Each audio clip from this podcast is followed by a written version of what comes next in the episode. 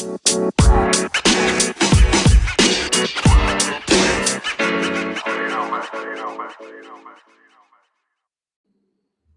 Monday, everyone. It's Dr. Joe here. I'm excited about today's podcast.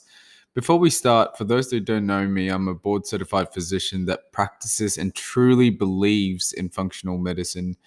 A bit about my journey when I was 26 years old, I was diagnosed with stage two Hodgkin's lymphoma. Um, when I was diagnosed, I didn't understand how I could have bettered my health and what I could have done to contribute to my illness. Eight years on this journey of searching for better ways to improve my health, plus consulting patients for 10 hours a day, five days a week, and a ton of research, I found some answers. Things that I wish I knew 10 years ago that I want to share with my patients and listeners. Remember, knowledge is power. So, today's podcast episode is on switching on the endogenous healing pathways in our bodies. What if I told you that there are ways to slow down aging, inflammation, prevent brain related diseases like Alzheimer's, decrease oxidative stress, and get healthier, look slimmer whilst maintaining your muscle mass? Sound too good to be true? Well, the, the funny thing is that it's not because there's medical evidence to show that we can elicit these pathways within our bodies by doing a few things. That's what today's podcast is about. How do we know if we need to tap into these endogenous systems within our bodies? Well, if you are metabolically rigid, you would have heard me say that on Instagram a couple times last week. That's one way you may consider that you should try this. Metabolically rigid states are the cause of a lot of diseases within the body. How do you know if your metabolism is in this rigid state? Well, if you're hangry and bound to your next meal.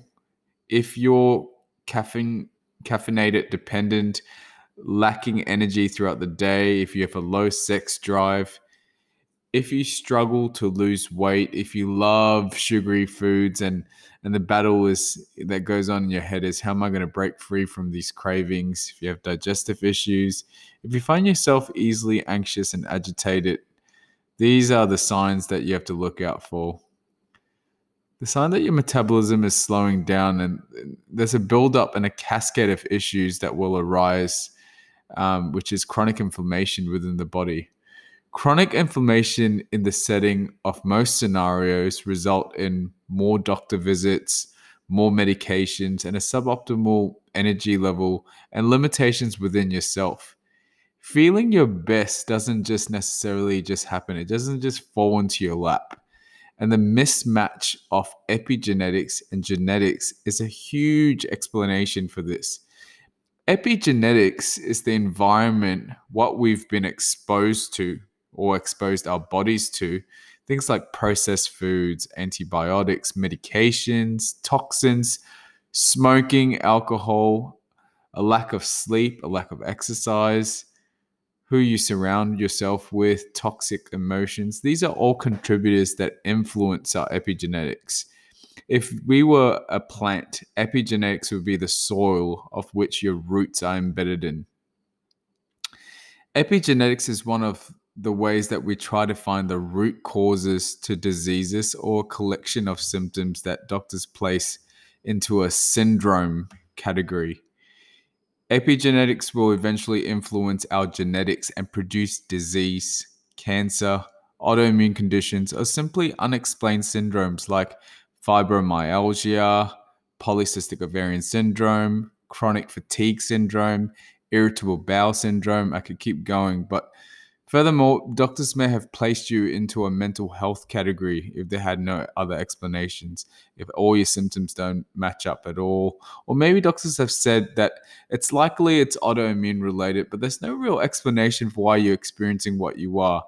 This can all be very, very frustrating. And if you've been in this boat, you'll know what I'm talking about.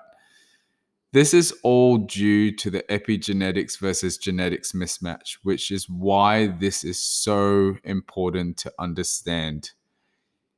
Even if you don't have any health problems, knowing this to prevent problems in the future is important. But if you're experiencing unwanted symptoms, it's important to know how to reverse this and to get back on track with reaching new levels in your health journey. Last week, we spoke about gut health and the foods that influence your gut health. The basis of the elimination diet to eliminate the triggers that are causing inflammation within your body. Look, everyone has different triggers, and knowing which ones trigger you can be tricky. If you haven't listened to last week's gut health podcast, I encourage you to do so as I discuss my approach, what I do in my office to finding your food triggering groups that can be easily adopted at home.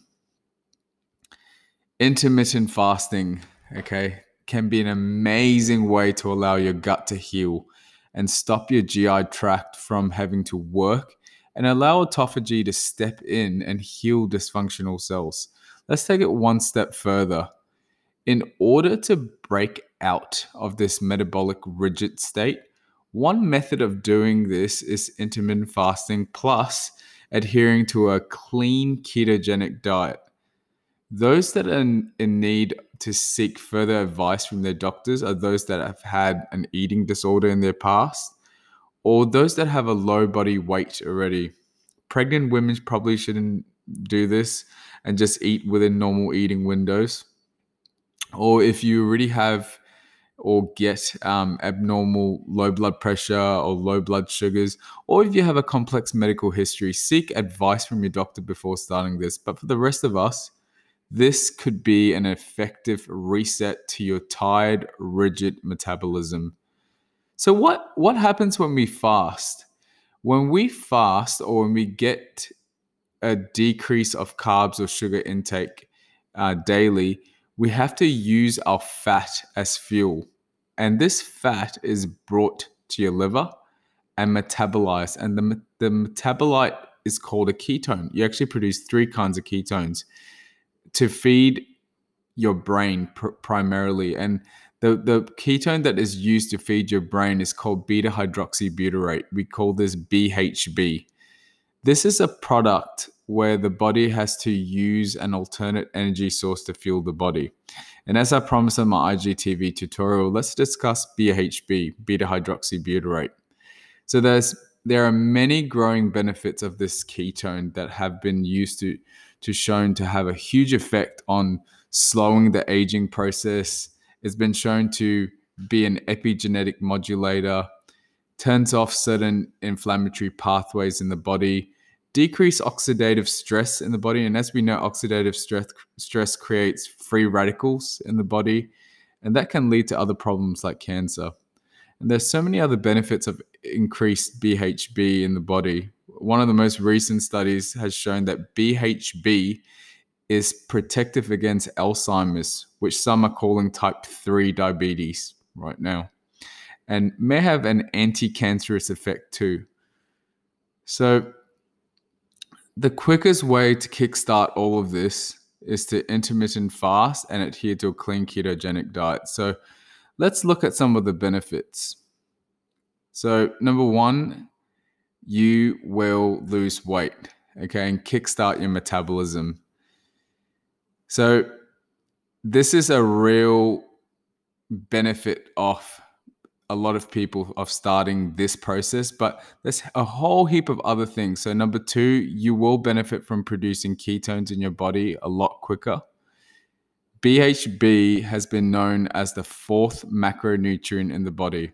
In the body build in the bodybuilding world, everyone knows about their macros. We all have to hit our macros. A lot of weightlifters carb load before a session at the gym to produce energy to lift weights. BHB is an alternative energy source that can be used at the gym that gives you the same, if not more superior effect, in my opinion.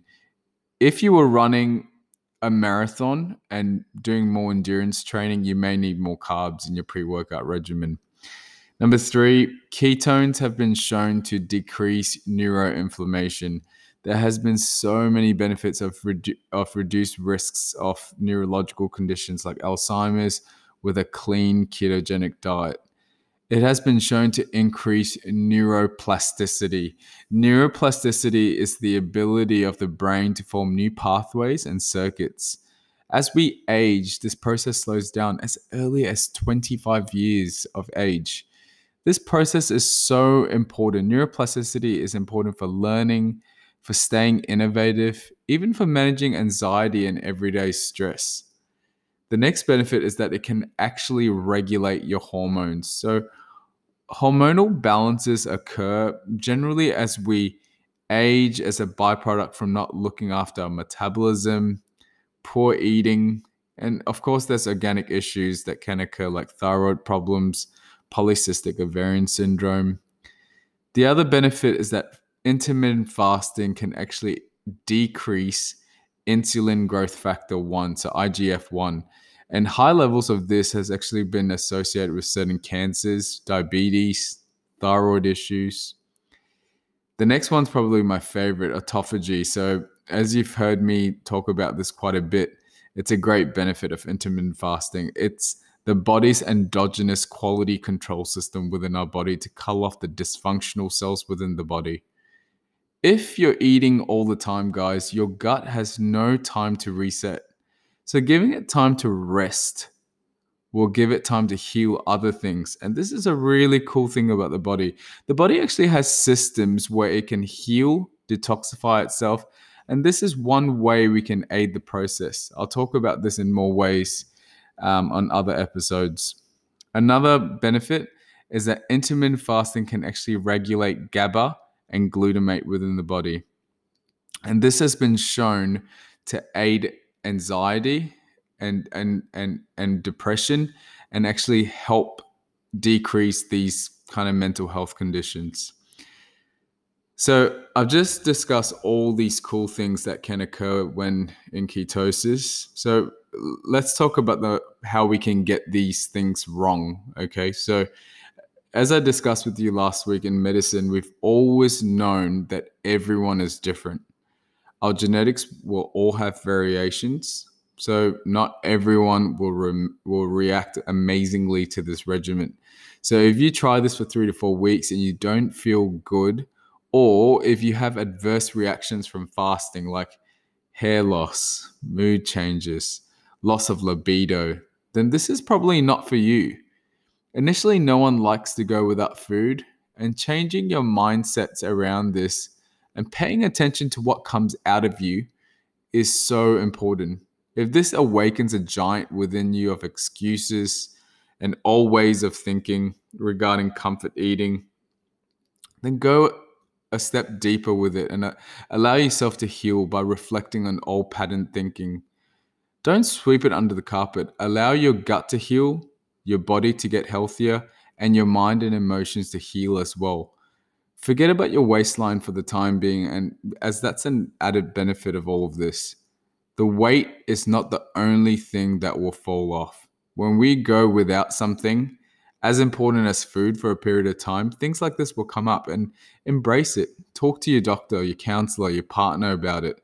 This is what it's all about focus initially on enjoying the process and trust the process.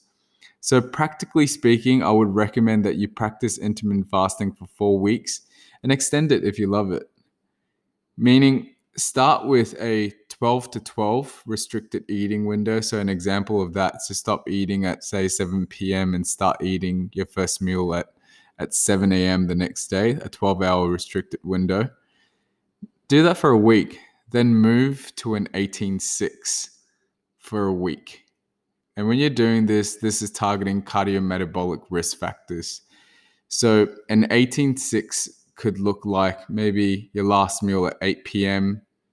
and then your first meal at 12 midday. I hope my maths is right. and then even consider doing a OMAD fast, which is a one meal a day okay, you can do this on alternate days. You shouldn't do this on consecutive days for like two to four day periods. However, allow your, your metabolism to get flexible and stretch it, and allow your endogenous healing systems within your body to kick in. Practice this. It can feel like a challenge at the start. However, trust me, it will get easier. It's less painful than finding yourself going around and around in a circle of weight or health issues. Drink heaps of water, okay, two to three liters of water at least. You can also have black tea, black coffee, add a little MCT or, or coconut, uh, organic coconut oil into your hot beverages. Find what you love and, and keep it up. I hope you loved today's podcast. If you did, remember to hit subscribe and allow and follow me on Instagram on Dr. Joe's channel. If you have any questions, remember to DM me on Instagram or Facebook. Until next week, guys, it's Dr. Joe here, bringing knowledge to light.